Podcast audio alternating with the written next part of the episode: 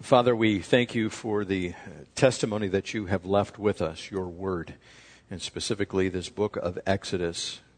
Help us to recognize the parallels between the Israelites and ourselves as believers, and just as the human race, as we have seen Pharaoh being representative of the world and Satan, and how we see the Israelites being representative of ourselves, and all the faux pas and the mistakes, the errors that they have made. Help us to learn from them, those who have gone so many years before us, that we might do it right. Uh, do it the way you want us to. You have given us these things as examples. So help us to follow them, Lord. Help us to understand them. Give us that understanding and help us to seek after you with all our heart, mind, soul, and strength. And with your help, we'll do it. In Jesus' name, amen. We left off in verse 13 of Exodus chapter 13, and I'm just going to pick it up in verse 14. In days to come, when your son asks you, What does this mean? say to him, With a mighty hand the Lord brought us out of Egypt, out of the land of slavery. When Pharaoh stubbornly refused to let us go, the Lord killed every firstborn in Egypt, both man and animal. And just to give you a little bit of a background, remember every animal was to be redeemed, and if there was a donkey, the donkey's neck was to be killed because you couldn't sacrifice that animal. It was an unclean animal. And so if your son asks, why are you doing all this? This is the reason that you tell your son. This is why I sacrifice to the Lord the first male offspring of every womb and redeem each of the firstborn sons, and it will be like a sign on your hand and a symbol on your forehead. Now this was reiterated back in verse 9, and I showed you the phylacteries that the Jews wear even to this day, where they took it literally to write the word of God on their hand and on their forehead.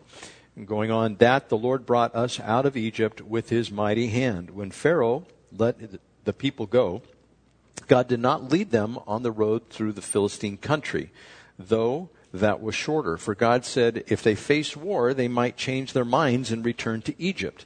So God led the people around by the desert road towards the Red Sea. The Israelites went up out of Egypt armed for battle. Now, by illustration and application here, if God is leading someone, and especially for ministry, we are all supposed to have a particular ministry. God has given each of us a gift. I went over this with the youth last Thursday, that each one of them have a particular gift. And you have a particular gift. And I took them to 1 Corinthians and Ephesians and also to the book of Romans, and I described what those gifts were.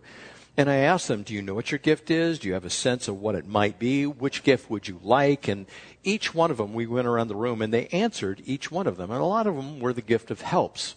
And so if you have the gift of helps, you're supposed to step out and start helping. But when you do, you will receive opposition. No matter what it is that you do in ministry, you will have a tendency at some point to say, Well, I just want to quit. I can't believe that Christians would be so obstinate and so mean and say so many bad things. I thought these people were nice and they extend mercy and grace. And, you know, the Israelites, as we will see, they saw the Egyptians coming and they just started complaining to Moses, even though you just had the ten plagues, even though the river Nile turned to blood and the frogs and the flies and all of that. And they're going, no, we're going to die. You brought us out here to die. And so we have this tendency, like the Israelites, thought that they might run into opposition, or God thought that they would turn. You know, he, they're writing it anthropomorphically here, or, or Moses is. That this idea, if he took the Israelites through the Philistine country, they would encounter war, and then they'd say, I quit. Uh, that's it. I'm done. Especially with new believers. Now, if you wanted to compare the Israelites to the stage of a believer, they are in infancy. They are not mature believers at all here. They really had no spiritual direction for 400 years that we know of. Now, there were the heads of the clans and things like that, but they haven't been given the law. They haven't received direct instruction from God for generations. And so they are baby Christians, so to speak, or that's what we are, baby Christians, when we compare ourselves to them. They were babies in the Lord, babies as Israelites. And so if you put a baby out there, speaking as their maturity level uh, represents that, if you give a child too much, the child gets discouraged and wants to turn away and say, that's it. And so when somebody wants to exercise their gift, you don't give them the whole load. It, like one of the kids in there said, Well, I think it might be teaching. I think I have the gift of teaching. And I said, Great, show up on Sunday. I'm going to put you up in the pulpit. And of course, that would be overwhelming for a little baby Christian to do that. It's like, what? You know, get up there and, and have to teach? I can remember the first time I gave a message. I was beside myself. Every hair on my body was sticking straight up. My eyes were wide open. I was very nervous. It's like, how do I do this? And I was studying everybody else and how they did it. And, and it was, it was difficult. And so we have to be gentle. And that's the way the Lord was being with the Israelites. He wanted to protect them from that. He wanted them to be gentle. And whenever somebody starts out in ministry, whatever they're doing, if they're just helping, you come alongside and you say, it's going to be okay. It's going to be just fine. You're going to be shaking a little bit, but I'm going to be holding your legs so you don't go anywhere. You know, it's going to be just fine. You don't have to lift one foot and take off. And so keep this in mind. If you exercise your gift, you are going to get opposition. You become a target, is what happens. When we started ministry here, we became targets. You ever see, um, what was his name? Gary Larson had those. Uh, cartoons, those little Far Side, yes, the Far Side. I once walked into a Hallmark and I got captivated by a whole rack of those, and I was laughing out loud inside of the Hallmark. But there's these one, these two deers are standing up, they're on hind legs, and there's this bullseye on one, and the other deer turns to him and said, "Man, that's a bummer of a birthmark," you know. And, and, it, and you have a birthmark like that on you if you step out for ministry. You are going to be targeted. There are going to be flaming arrows coming your way so that it might take you off your task, and thereby the enemy has a victory. And so the Lord wanted to protect the Israelites. He kind of hovered over them, kind of like a chicken with its wings, you know, a hen with its wings outstretched to protect its little chicks. And the scripture actually describes God like that, where he, he puts his wings out and he covers over us when we are uh, unsure or it's difficult for us. So we want to make that connection. God cares about us, but it doesn't mean he stops all attacks. How do you become mature? you have to work at it. You have to endure. You have to learn what those things are. When you discipline a little child, the first time you tell a child no, the child doesn't understand and his world or her world falls apart and they start crying and they get all upset. But then the parent comes along and says, it's going to be okay. You just can't have this right now. This isn't going to work out for you. And so it's divesting themselves of this selfish attitude, this selfishness. They are actually infants in God. And so God wanted to protect them. Now they started heading out. Uh, Daryl, you have that first picture there, number one. They started heading out from the land of Goshen. He's going to show you this picture here. And from Egypt, the orange line all the way on the left, and you see it goes through Sukkot and, and comes down. Now, he could have taken them straight up to Hebron up there. Now, that little blue spot that's just to the right of Hebron, that is the Dead Sea. Now, I, I think um, it was Wednesday night I was talking about the Dead Sea when Jesus Christ comes back for his millennial reign. Water's going to flow from the Mount of Olives, Jerusalem, there over to the Dead Sea, and that Dead Sea will end up flowing down to this Gulf of Aqaba the one that's on the right. That is going to be the millennial kingdom. That's what's going to happen. Now, God could have taken them just straight up, as you see the blue line, it just curves up like a hockey stick there, but He would have set them into the land of the Philistines, and He did not want to do that. And so He took them down across the Gulf of Aqaba, which goes over to Saudi Arabia. Now, if you look at this landmass in the middle between the two bodies of water, that is the Sinai Peninsula. And the traditional location of Mount Sinai is at the tip of that. That is incorrect. There's actually a monastery down there, and they say this is the mountain, and they build it up. And if you go there, they say, oh, no, this is definitely it. But the book of Galatians says that they went to Arabia. Mount Sinai is in Arabia. It is not in the Sinai Peninsula. So that's the route that they ended up taking, the orange line that goes all the way down. Now, with that, some other reasons why he didn't take them directly over there, and we know this from hindsight. The Israelites that came out of Egypt had been there for over 400 years, 430 years. And they were established, and this was something new. They were being delivered. But they, as a people, were old. They were ancient. And so if God wanted to do something new, he had to wait for the next generation. Now, as we'll get into, this particular generation, except for two, did not enter into the promised land. Everybody died. They were disobedient. They fell in the desert. And one of these reasons, it's also recorded in Matthew chapter 9, beginning in verse 17, it talks about old and new wineskins. If God wants to do a new work, he has to raise up new people. Now, there can be old people in that guiding and counseling. There can be a few, but for the most part, new people have to be raised up. That's why we make disciples. New people are supposed to constantly be coming up in the ranks. For instance, you know, I've been doing this since 1991. There will come a time where the Lord says, okay, you're done. And I'm going to say, okay, I'm done. I want to be obedient to Him. And hopefully during that time, somebody else will be raised up and they will take my place. That's how it's supposed to work. My prayer has always been that uh, even though, you know, this is not a mega church, somebody will come along and they will take the baton and they will run with it. And hopefully they will even be more blessed than we have been blessed. We started it, but God wanted to start a new work. And I started it when I was, what, uh, 17, Patty?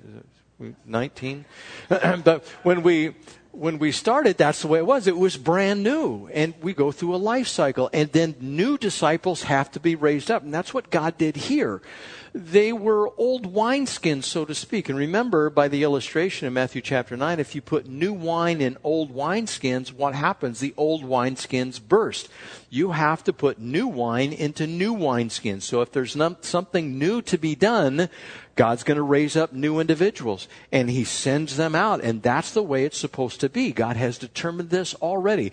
It doesn't mean that you don't minister to the old wineskins or new people don't come in. You, it's the job of the old wineskins to mentor the new wineskins.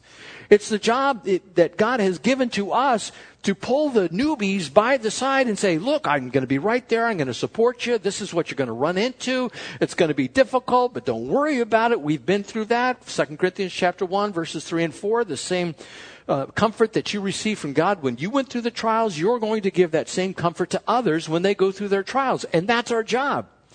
If we're not showing up to fellowship, if we're not showing up to church, if we're not being involved like that, we miss the opportunity to encourage the others that are coming up. And that's what we're supposed to be doing. But this idea of this generation that went into the desert, that they would go into the new land, the promised land, it wasn't in the cards, so to speak, for them. God needed a new generation to be raised up. Also, He wanted to teach them to be dependent on Him for everything. And we'll get into this. I'm, I'm jumping ahead a little bit. But remember, they needed food. And so God provided them manna. And when they complained about the manna, he gave them quail. When they needed water, he gave them water. And so God wanted them in the place, and for the new generation to be raised up, wanted them to see that God just took care of everything. They didn't have a single concern. And although the Egyptians will be showing up here to take them out, God wants them to trust. This was also a test for them and also to humble them, to keep them in a position where they can be taught. If we are not humble, we cannot be taught. Now, how do you become humble? Well, oftentimes it requires something shameful or humility or humiliating to come along that you make a mistake.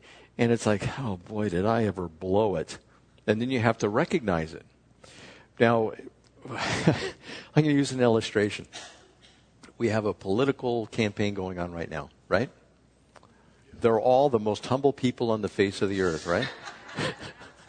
they, they, and you have to have an ego to run for that particular position. It is potentially the most powerful position on earth politically and even militarily.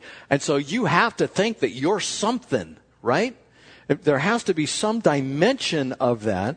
But in order to be instructed, you have to be able to say, look, I don't know everything. And apparently God has called me to this because God raises up one leader and puts down another and I'm just occupying. Apparently, he wants me to do this, whoever would get in as president. If we had a guy like that, I think the country would just flock to the individual. Not that he wouldn't be a weak leader, he would be strong, but he would be humble.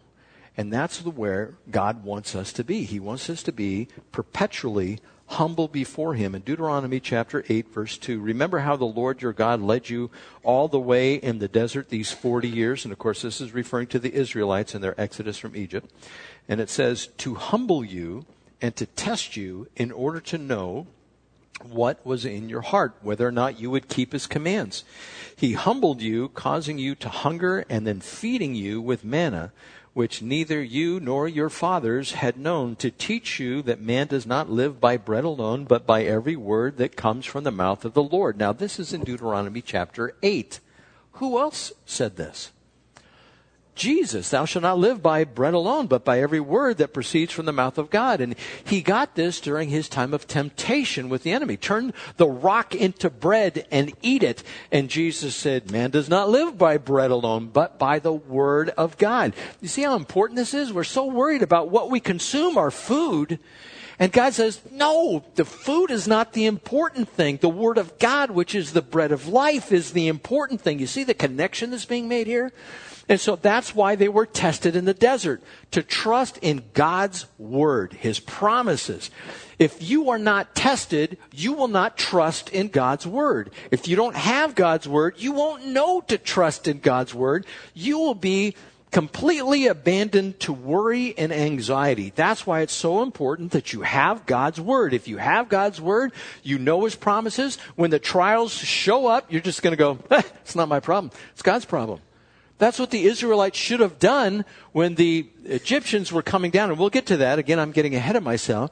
They should have just said, this is God's problem. I can't wait to see what he does. Instead, they were fearful and they were anxious about what was going to take place. So their wandering was to teach them, to test them, and to humble them. The application question from this is, how much do we really trust God? When God tests us to find out, are we prepared for that? Do we want God? Are you willing to sign up, say, God, test me so that I might trust you?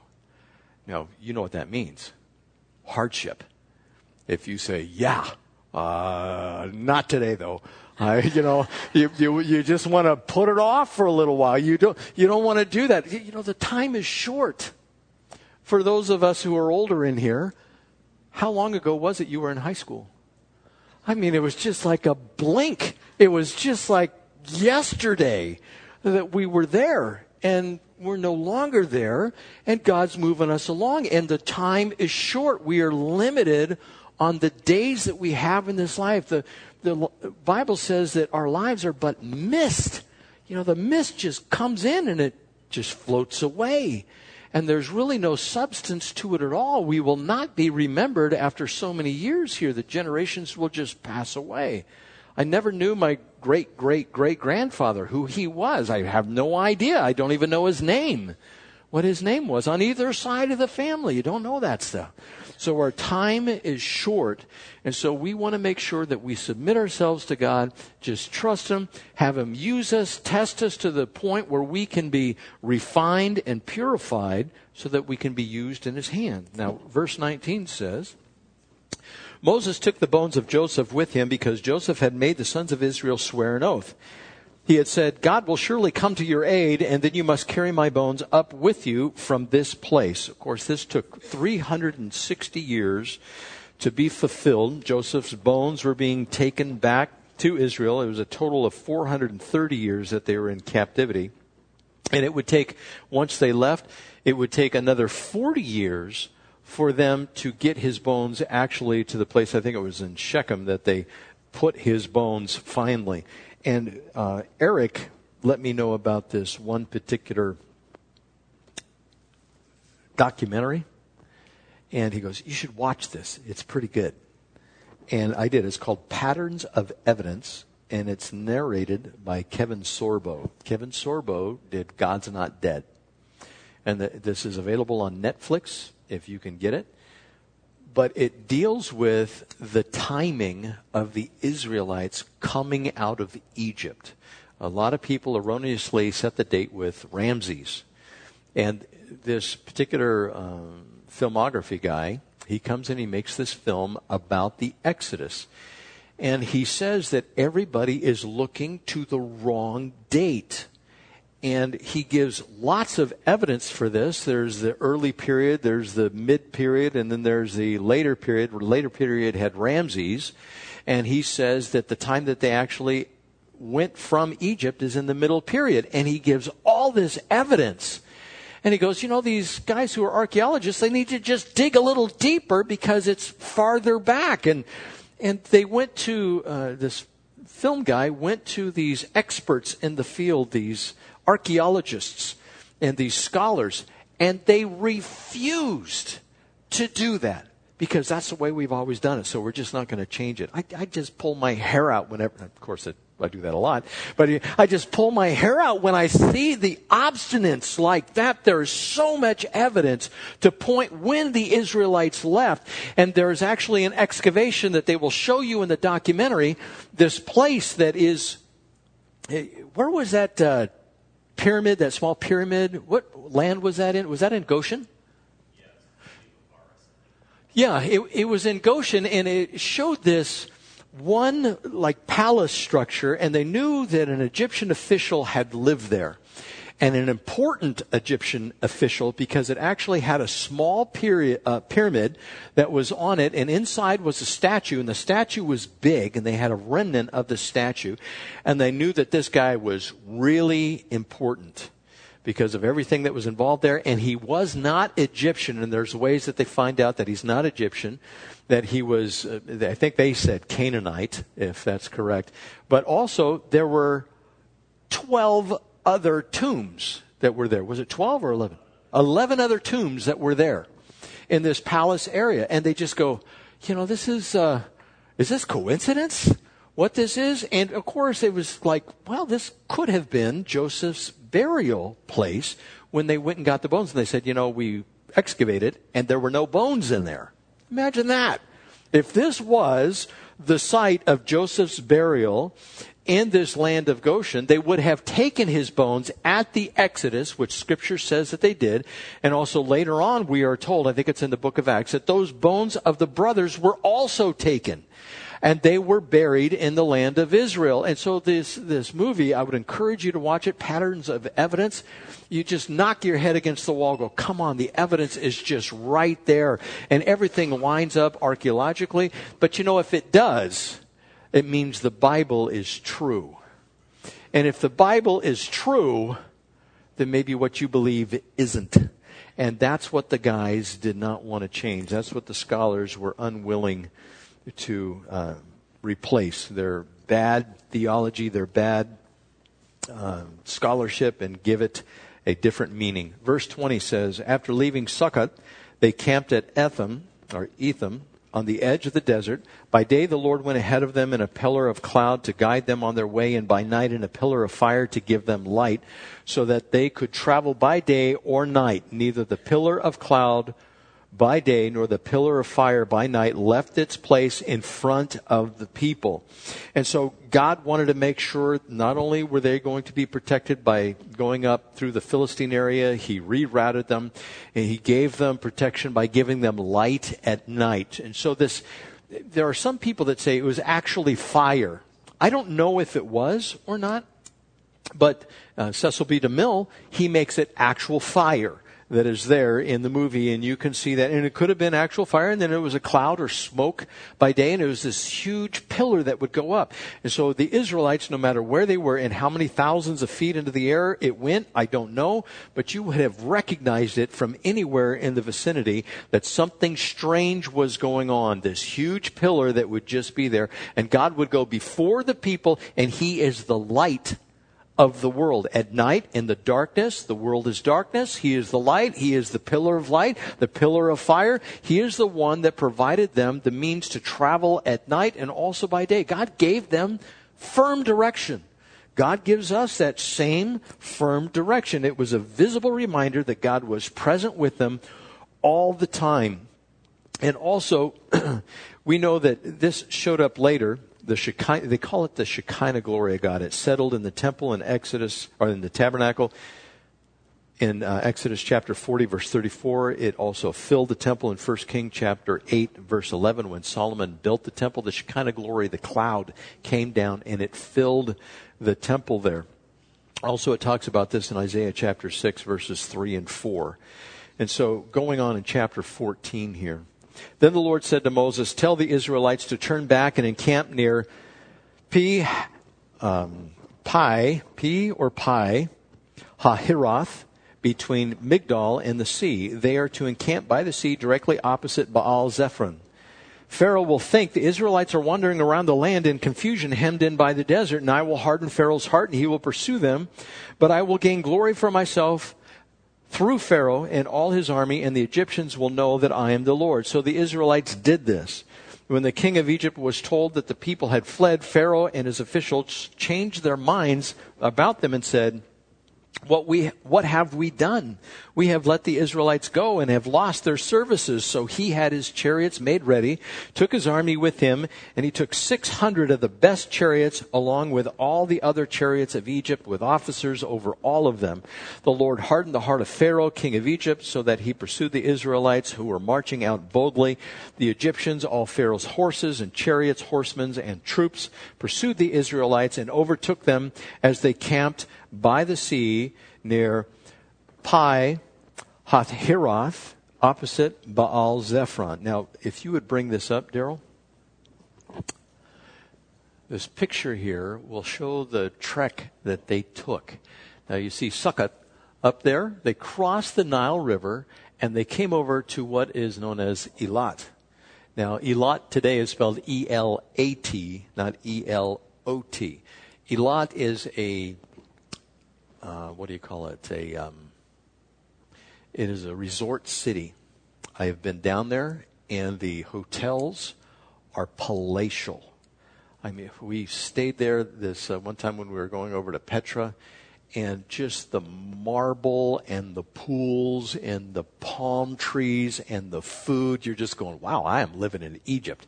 And actually, from the hotels, you could look right down and you could see the gates for Egypt you would go right through Elat, and if you went to the left, that would go into the Sinai Peninsula, which was Egypt over there. At, uh, at least it is now at this particular point. And so you would go down there, and it's a bustling city. It's a resort town. The scuba diving there is supposed to be world renowned. It's just, uh, you see these duck boats that are there, and tourists go there. The people in Israel, that's where they vacation. They go down there. Well, you can see they were heading for that place. And they could have just crossed right over into what we know as Saudi Arabia. You see the dotted line there? Now, the dotted line, uh, the two of them that are represented there are possible routes, routes that they could have taken, but God turned them. He said, No, don't go straight across. I want you to go down. Now, the way that they went down, it's a mountainous area two to three million people going through here. The canyons would narrow, and God brings them to this landing next to the Gulf of Aqaba. And as you would go down there, there's nowhere to retreat. If the chariots came in from behind this narrow area, they couldn't go up the steep mountains on either side. And so Pharaoh's going, We got them we're going to go get these guys and we're going to bring them back. And they had their hearts changed. But God said, nah, I'm going to trick them is what I'm going to do. Because, you know, God hardened their hearts and they were hardening their own hearts. And what have they done? I stupido, oh, I've done this. I let these people go. Of course, that's Spanish. That is not Egyptian. I don't know the Egyptian accent.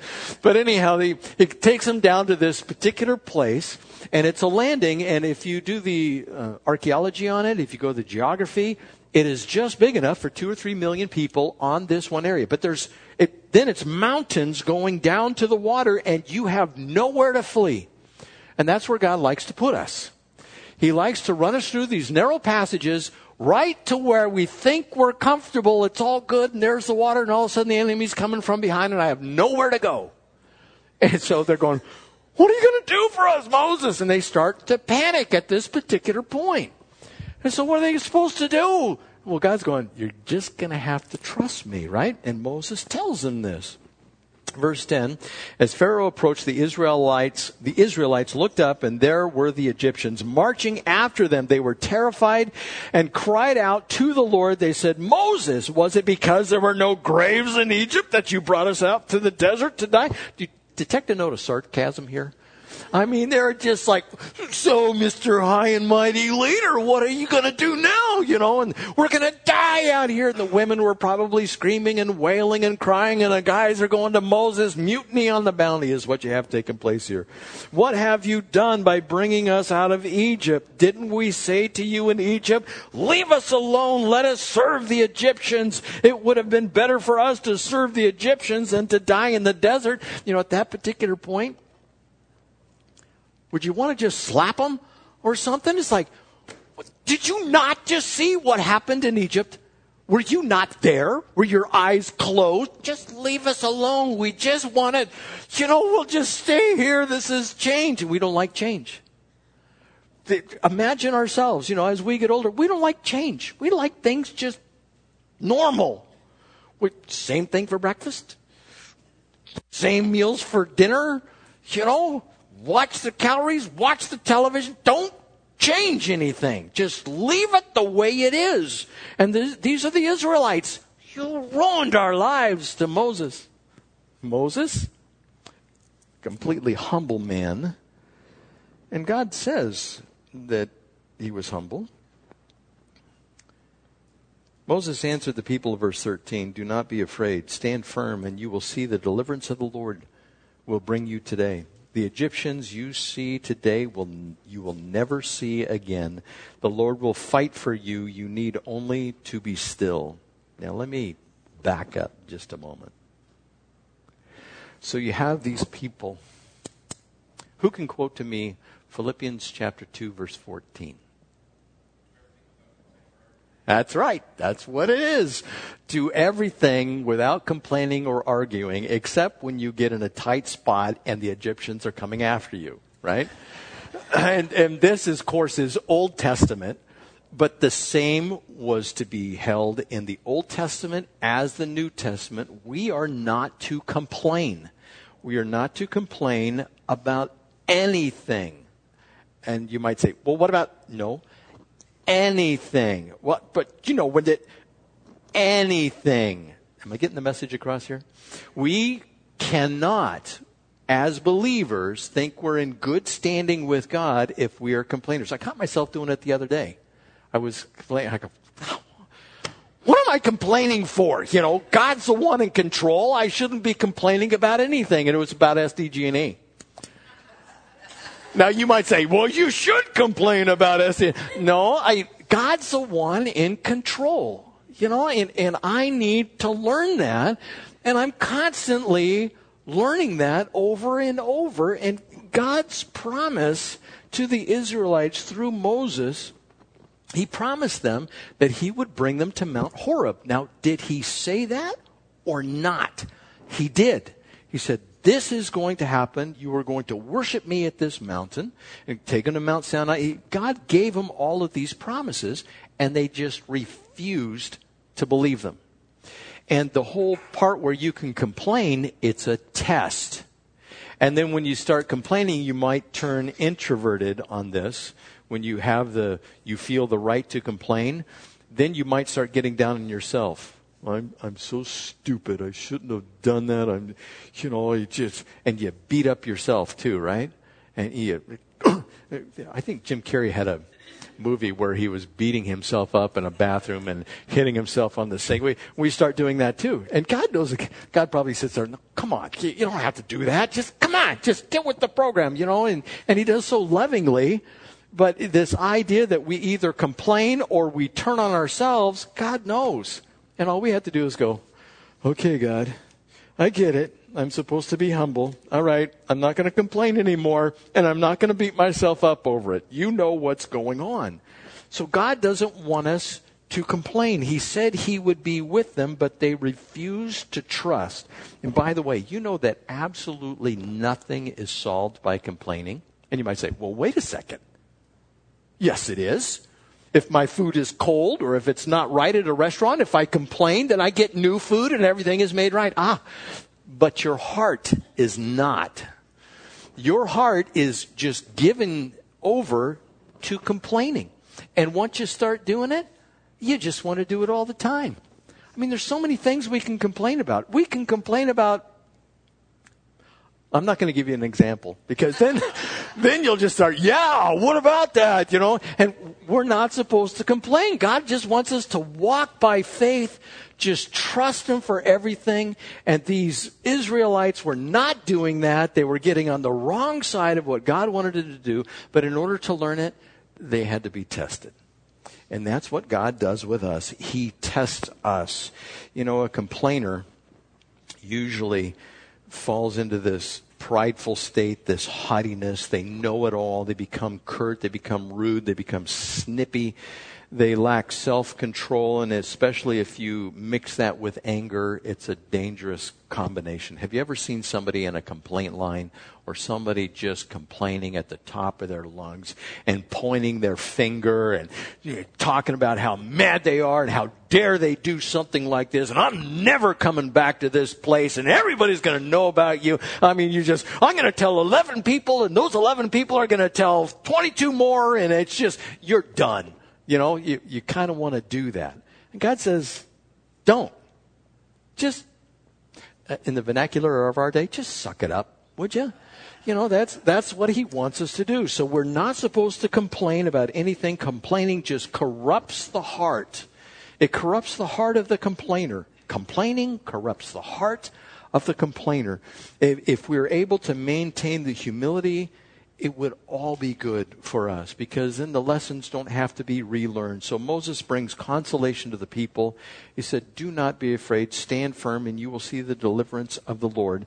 Then the Lord said to Moses, verse 15, Why are you crying out to me? Tell the Israelites to move on. You see, that's where I was getting that from. Said, Just don't turn to me. Just tell them to come on. Let's go. Raise your staff and stretch out your hand over the sea to divide the water so that the Israelites can go through the sea on dry ground.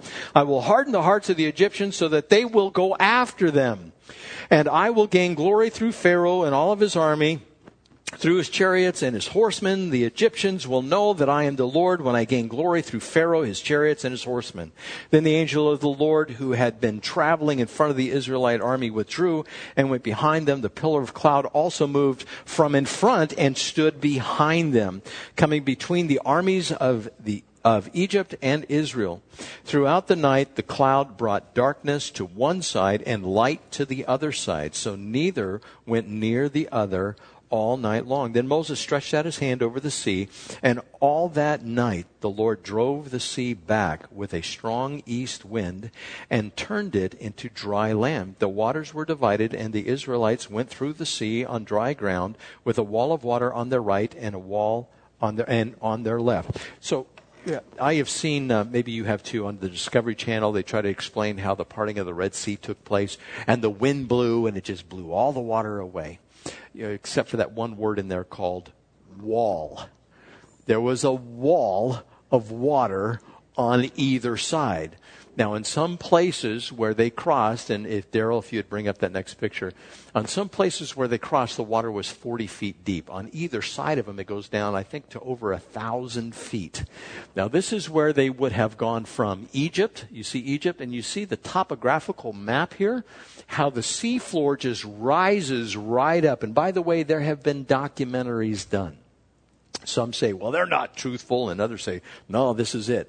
And you can check it out where this land bridge that's underneath the water, they have found these coral formations. And they look just like chariot wheels that are covered over with coral. Have you guys seen that? Who, who has seen those?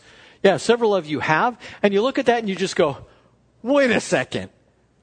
This is there and nobody's doing anything about it? To confirm that that's what actually takes place. Go figure. The world doesn't want you to know that it's true. That's why over at Mount Sinai in Saudi Arabia, you can't go over there, even though all the signs are there. The twelve pillars at the base of Mount Sinai and the uh, Meribah, the bitter waters, the water that pours from the rock. They know that this rock, this huge rock, had been split that Moses was just to speak to, but he's he struck the rock and water flowed out from it and it's sitting on this hill.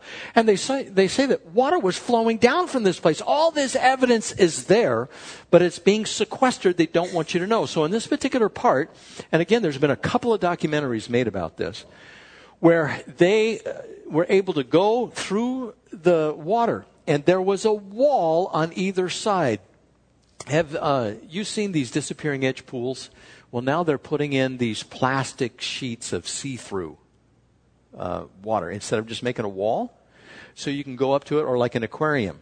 You go to these big aquariums, and uh, one day I hope to get into one with all the sharks and everything that they have. They'll let you do that every once in a while. And they have this plexiglass that's up there. And the plexiglass can be 15, 20 feet tall. Well, imagine in some places being 40 foot tall and there's no glass, but it's a wall of water. And you you know what I would do? I'd go, no. Yeah, I would, I would stick my hand in there, and, and then you see the fish come right up, you know, and they're looking at you, and you're looking at them, you know, in the water, and what's in there. It would just be incredible to see this. And then all two or three million people going through this particular land, and it, they say that it was dry, that dust was choking as they were going through there but it would just have been a marvel. Do you think you would have doubted God at that point from then on? Well, the Israelites did. Even though they saw that, they were, they, they were old wineskins. You can't change my mind. I'm not changing. I know I'm going to die out here. It's going to be all your fault, Moses. And, and, you know, the people didn't enter the promised land because they didn't believe. They didn't trust God. Verse 23. The Egyptians pursued them. You know what? I'm going to stop there. I'm right at the top of the hour here. There's so much more that is in this part. The Israelites, they didn't trust God, and all God was interested in doing was having them learn the trust that He was right there.